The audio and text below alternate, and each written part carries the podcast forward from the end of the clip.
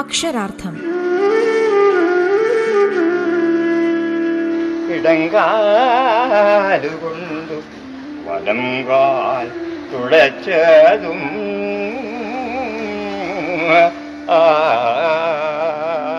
അയ്യപ്പ പണിക്കർ കവിതയുടെ ചാരുരൂപം.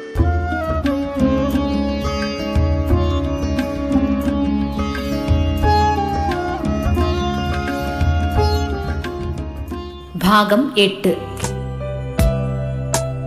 ആയിരത്തി തൊള്ളായിരത്തി അൻപത്തി ഒന്നിൽ എഴുതി തുടങ്ങിയ കുരുക്ഷേത്രം ആയിരത്തി തൊള്ളായിരത്തി അൻപത്തി ഏഴിലാണ് അയ്യപ്പ പണിക്കർ പൂർത്തിയാക്കിയത്. മാതൃഭൂമിയിലേക്ക് അയച്ചു കൊടുത്ത ഈ കവിത പ്രസിദ്ധീകരിക്കാതെ മാറ്റിവെക്കുകയായിരുന്നു അന്നത്തെ പത്രാധിപരായിരുന്ന എൻ വി കൃഷ്ണവാര്യർ ചെയ്തത്. ഈ ഒരു സംഭവത്തെക്കുറിച്ച് പ്രശസ്ത ചിത്രകാരനും എഴുത്തുകാരനുമായ എം വി ദേവൻ ഓർക്കുന്നത് ഇപ്രകാരമാണ്. കുരുക്ഷേത്രത്തിന്റെ പുറകിലും ഒരു കഥയുണ്ട്. ഈ ഒരു കവിതയും കയ്യെഴുത്തിൽ ആദ്യം വായിക്കുന്നത് ഞാനായിരുന്നു. മാതൃഭൂമി പത്രാധിപരായിരുന്ന എൻ വി കൃഷ്ണവാര്യർ തന്റെ വായനയ്ക്ക് ശേഷമാണ് എനിക്ക് വായിക്കാനായി തന്നത്. എന്റെ അനുകൂലമായ അഭിപ്രായമുണ്ടായിട്ടും കുരുക്ഷേത്രം പ്രസിദ്ധീകരിക്കേണ്ട എന്ന് പത്രാധിപർ തീരുമാനിക്കുകയായിരുന്നു. തീരുമാനം പുനഃപരിശോധിക്കേണ്ടതാണെന്ന് തോന്നിയേക്കാമെന്നതിനാലാണോ എന്നറിയില്ല. കയ്യെഴുത്ത് പ്രതി കവിക്ക് തിരിച്ചു കൊടുക്കുകയും ചെയ്തില്ല. ജന്മന കവിയും ഉൽപ്പതിഷ്ണവും മലയാളത്തിന്റെ വികാസത്തിൽ അതീവ ശ്രദ്ധാലുവും നല്ലൊരു പത്രാധിപരും കവിതയിൽ ഏറെ ശ്രദ്ധ പതിപ്പിച്ചിട്ടുള്ളവനുമായ എൻ വി കൃഷ്ണവാര്യർ കുരുക്ഷേത്രം എന്ന കവിത പ്രസിദ്ധീകരിക്കാതിരുന്നത് എന്തുകൊണ്ടാണെന്ന് ഇന്നും ദുരൂഹമായി തുടരുന്നു. പിന്നെയും വർഷങ്ങൾ കഴിഞ്ഞ് ആയിരത്തി തൊള്ളായിരത്തി അറുപതിൽ ദേശബന്ധു ചിത്രവാരികയിലാണ് കുരുക്ഷേത്രം ആദ്യമായി പ്രസിദ്ധപ്പെടുത്തുന്നത്. പത്രാധിപരായിരുന്ന സി എൻ ശ്രീകണ്ഠൻ നായർ പത്രാധിപരുടെ കത്ത് എന്ന കോളത്തിൽ കുരുക്ഷേത്രത്തെ പരിചയപ്പെടുത്തിക്കൊണ്ട് ഇങ്ങനെ എഴുതുകയും ചെയ്തിരുന്നു. ഈ ലക്കത്തിൽ ഞങ്ങൾ അയ്യപ്പ പണിക്കരുടെ ഒരു നീണ്ട കവിത പ്രസിദ്ധപ്പെടുത്തുന്നുണ്ട്.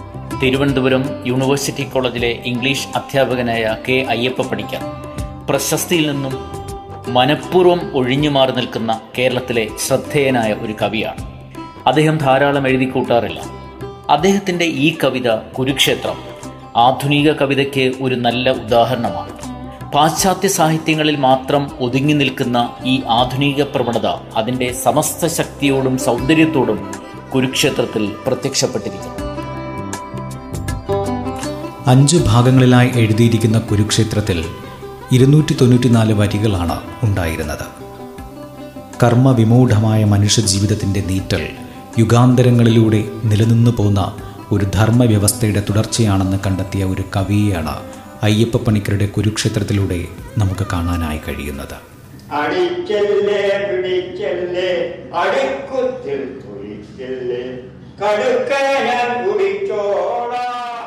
കടിച്ചല്ലേ? പിടിച്ചല്ലേ?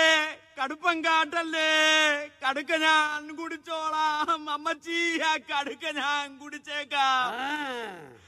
കയ്പെന്നും പറയത്തില്ല കവർപ്പെന്നും പറയത്തില്ല. കടുക്ക ഞാൻ കുടിച്ചേക്കാം പൊന്നമ്മച്ചി ഈ കടുക്ക ഞാൻ പിടിച്ചോളാം.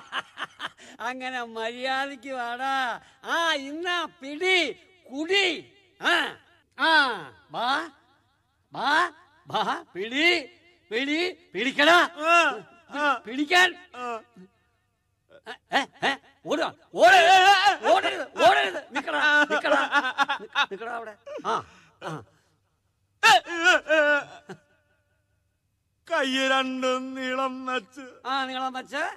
കാൽ രണ്ടും വണ്ണം വെച്ച്. വണ്ണം വെച്ച്. കാതുരുണ്ട്. ഉരുണ്ട്. കണ്ണിരുണ്ട്. ഇരുണ്ട്. കവളം വീർത്തു. ആ വീർത്ത്. ആ, അടിച്ചല്ലേ ആ, ഇടിച്ചല്ലേ അയ്യോ അടിക്കുത്തിൽ തോയ്ച്ചല്ലേ ആ, ആ, കടുക്ക ഞാൻ കുടിച്ചോളാം ആ കടുക്ക ഞാൻ കുടിച്ചോളാം കുടിക്ക് ആ, ഇനിയുള്ള പച്ചക്കടുക്ക ആ വെള്ളക്കടുക്ക ആ. ചെമ്പം കടുക്ക ആ.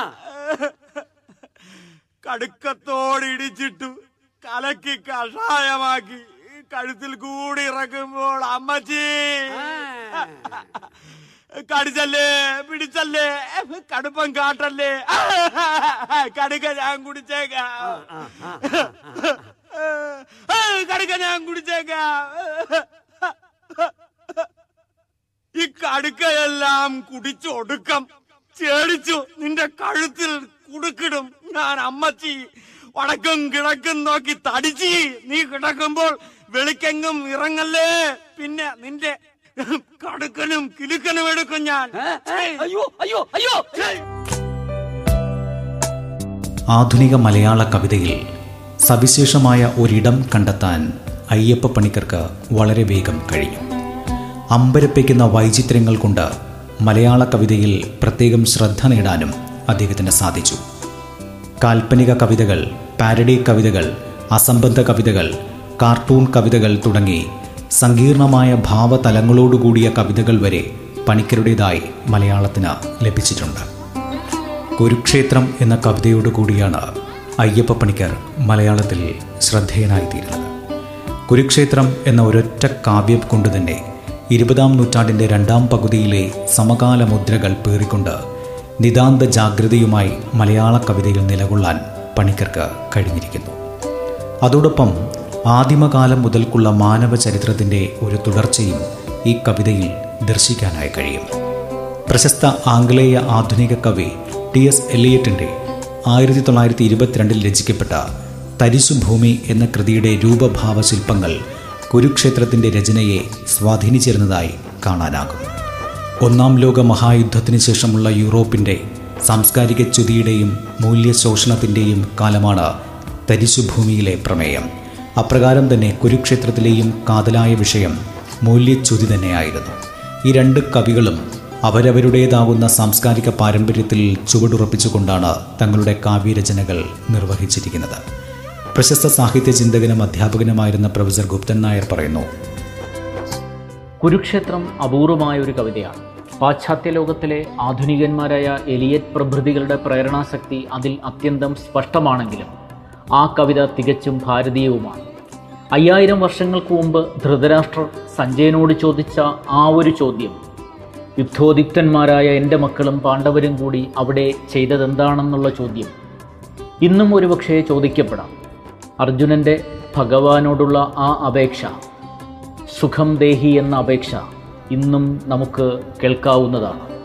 ഏതാണ് ധർമ്മം ഏതാണ് അധർമ്മം എന്ന് നിശ്ചയിക്കാൻ കഴിവില്ലാത്ത അർജുനന്മാരാണ് നാം ഏവെല്ലാവരും തന്നെ.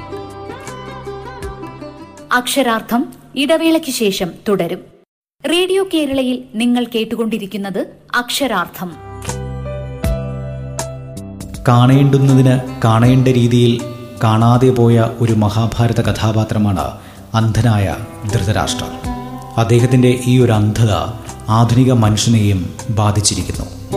കാണേണ്ടതിനെ കാണേണ്ട രീതിയിൽ കാണാൻ കഴിയാതെ പോകുക അത് നിമിത്തം സംഭവിച്ചുകൊണ്ടിരിക്കുന്ന മൂല്യശോഷണമാണ് ഈ ആധുനിക കാലഘട്ടത്തിന്റെയും ഏറ്റവും വലിയ പ്രതിസന്ധി.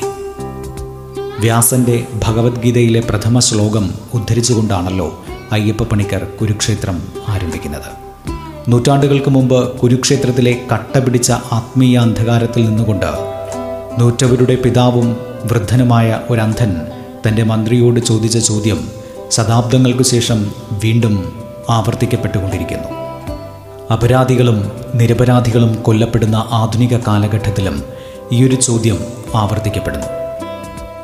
ഇതിന്റേതായ ഏറ്റവും വലിയ ശോഷണം എന്നത് മൂല്യബോധം നഷ്ടപ്പെട്ട ഒരു തലമുറയാണ് എന്നുള്ളതാണ്.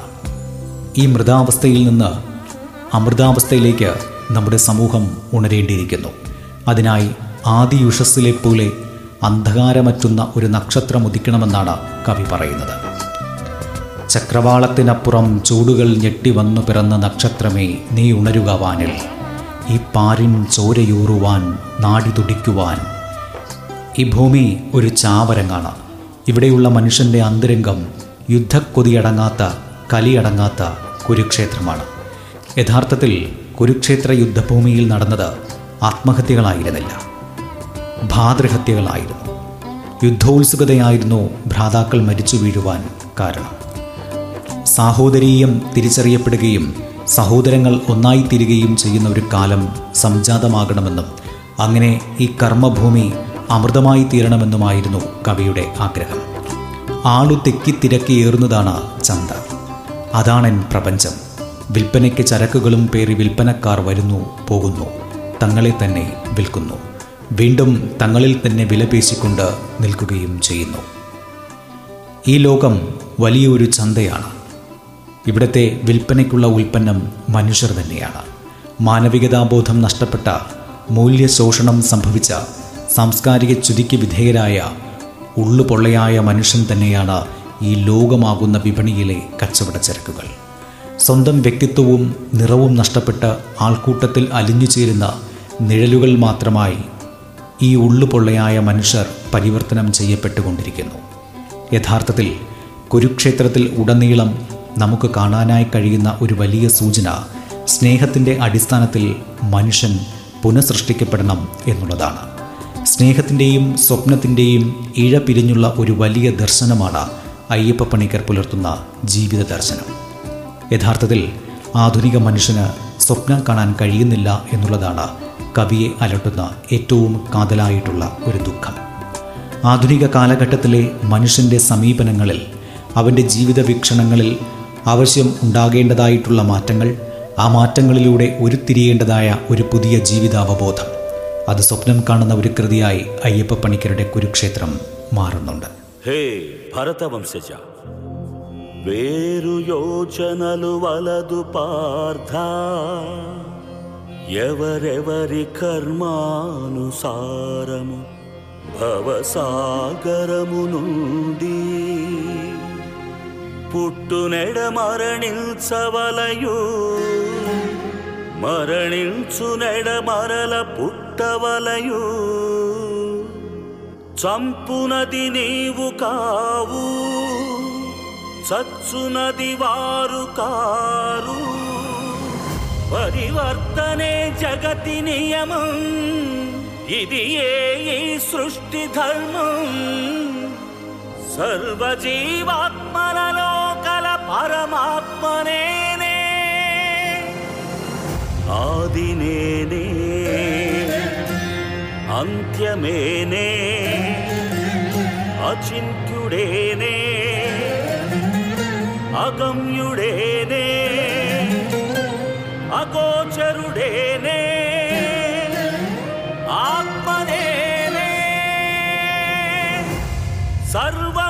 ఖగ నర జీవ సకలములు నాలోనే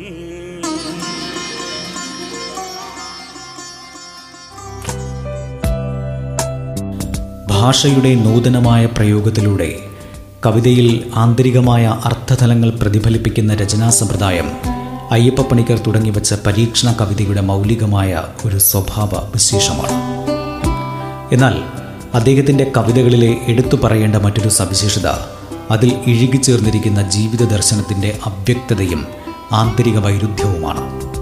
അടുക്കുംതോറും തെന്നി തെന്നി അകന്നു പോകുന്ന അനിയതമായ ഏതോ പ്രതിഭാസമായാണ് ഈ ഒരു ജീവിത ദർശനം നമുക്ക് അനുഭവവേദ്യമാകുന്നത്. കവിതയിലെ ജീവിത ദർശനത്തിൽ പ്രകടമാകുന്ന ഈ പ്രത്യേകത ഒരുപക്ഷെ അയ്യപ്പ പണിക്കർ എന്ന വ്യക്തിയുടെ പ്രത്യേകമായൊരു സ്വഭാവവിശേഷത്തിൽ നിന്ന് ഉടലെടുക്കുന്നതാണെന്ന് പറയാം. എല്ലാ ദർശനങ്ങളോടും ചിന്താ പദ്ധതികളോടും ഒരേ സമയം തന്നെ ആഭിമുഖ്യവും വിരക്തിയും പുലർത്തുന്ന സവിശേഷമായൊരു മാനസിക സമീപനമാണ് അയ്യപ്പ പണിക്കർക്ക് ഉണ്ടായിരുന്നത്. ഒരു ദർശനത്തിന്റെ ആകർഷകമായ വശങ്ങൾ കാന്തത്താൽ എന്ന വണ്ണം അദ്ദേഹത്തെ ആകർഷിക്കുന്നു.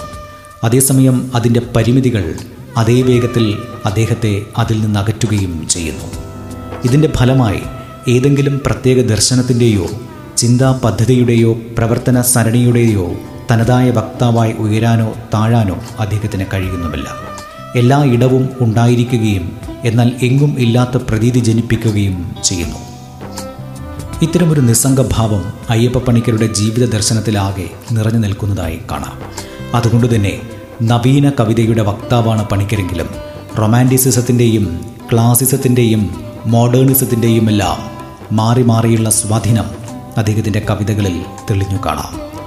പ്രശസ്ത നിരൂപകനും അധ്യാപകനുമായിരുന്ന ഡോക്ടർ പി വി വേലായുധൻ പിള്ളയുടെ നിരീക്ഷണം ഇത്തരണത്തിൽ ഏറെ ശ്രദ്ധാർഹമാണ്.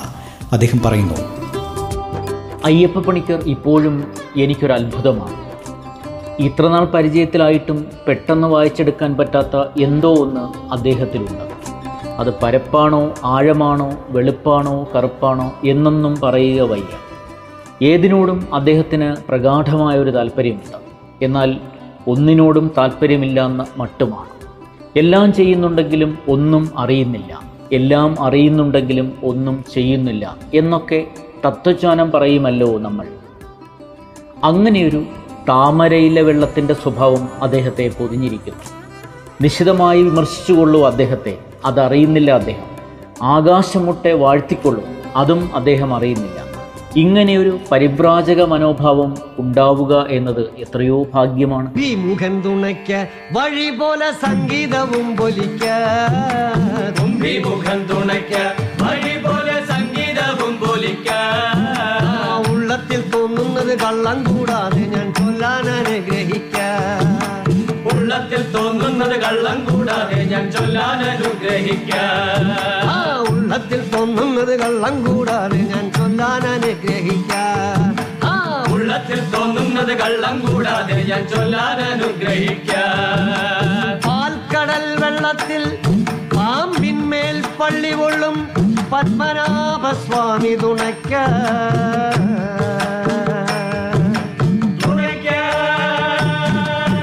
വാണിമാതെ വണങ്ങാം. അമ്മേ വാണിടുകന്റെ വാക്കിൽ. വാണിമാതെ വണങ്ങാം. അമ്മേ വാണിടുകന്റെ വാക്കിൽ.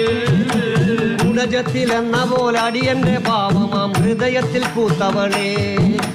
ഉടലത്തിൽ എന്ന പോലെ അടിയന്റെ പാപമം ഹൃദയത്തിൽ പൂത്തവളേ. ആ കുടജത്തിൽ എന്ന പോലെ അടിയന്റെ പാവമാം ഹൃദയത്തിൽ പൂത്തവളേ. ആ. ഗുണജത്തിൽ എന്ന പോലെ അടിയന്റെ പാപമം ഹൃദയത്തിൽ പൂത്തവളേ. ഇഹലോകം തീർത്തവളേ. ഇഹലോകം ഉള്ളത്തിൽ തോന്നുന്നത് കള്ളം കൂടാതെ ഞാൻ ചൊല്ലാൻ അനുഗ്രഹിക്ക. ആ ഉള്ളത്തിൽ തോന്നുന്നത് കള്ളം കൂടാതെ ഞാൻ ചൊല്ലാൻ അനുഗ്രഹിക്ക. കേൾവിക്കാരെല്ലാരും കൈയടിക്ക. കേൾവിക്കാരെല്ലാരും കൈയടിക്ക.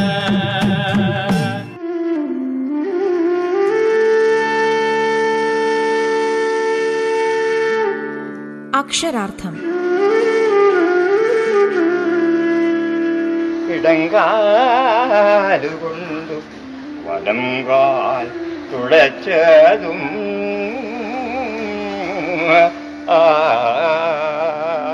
അയ്യപ്പ പണിക്കർ കവിതയുടെ ചാരുരൂപം. രചന പി എൽ വിജയകുമാർ. ശബ്ദ സാന്നിധ്യം ഹിഷാം അബ്ദുൽ സലാം. ഗായത്രി ശബ്ദമിശ്രണം ഡേവിസ് ആന്റണി. അവതരണം ആഖ്യാനം उन्नी प्रशांत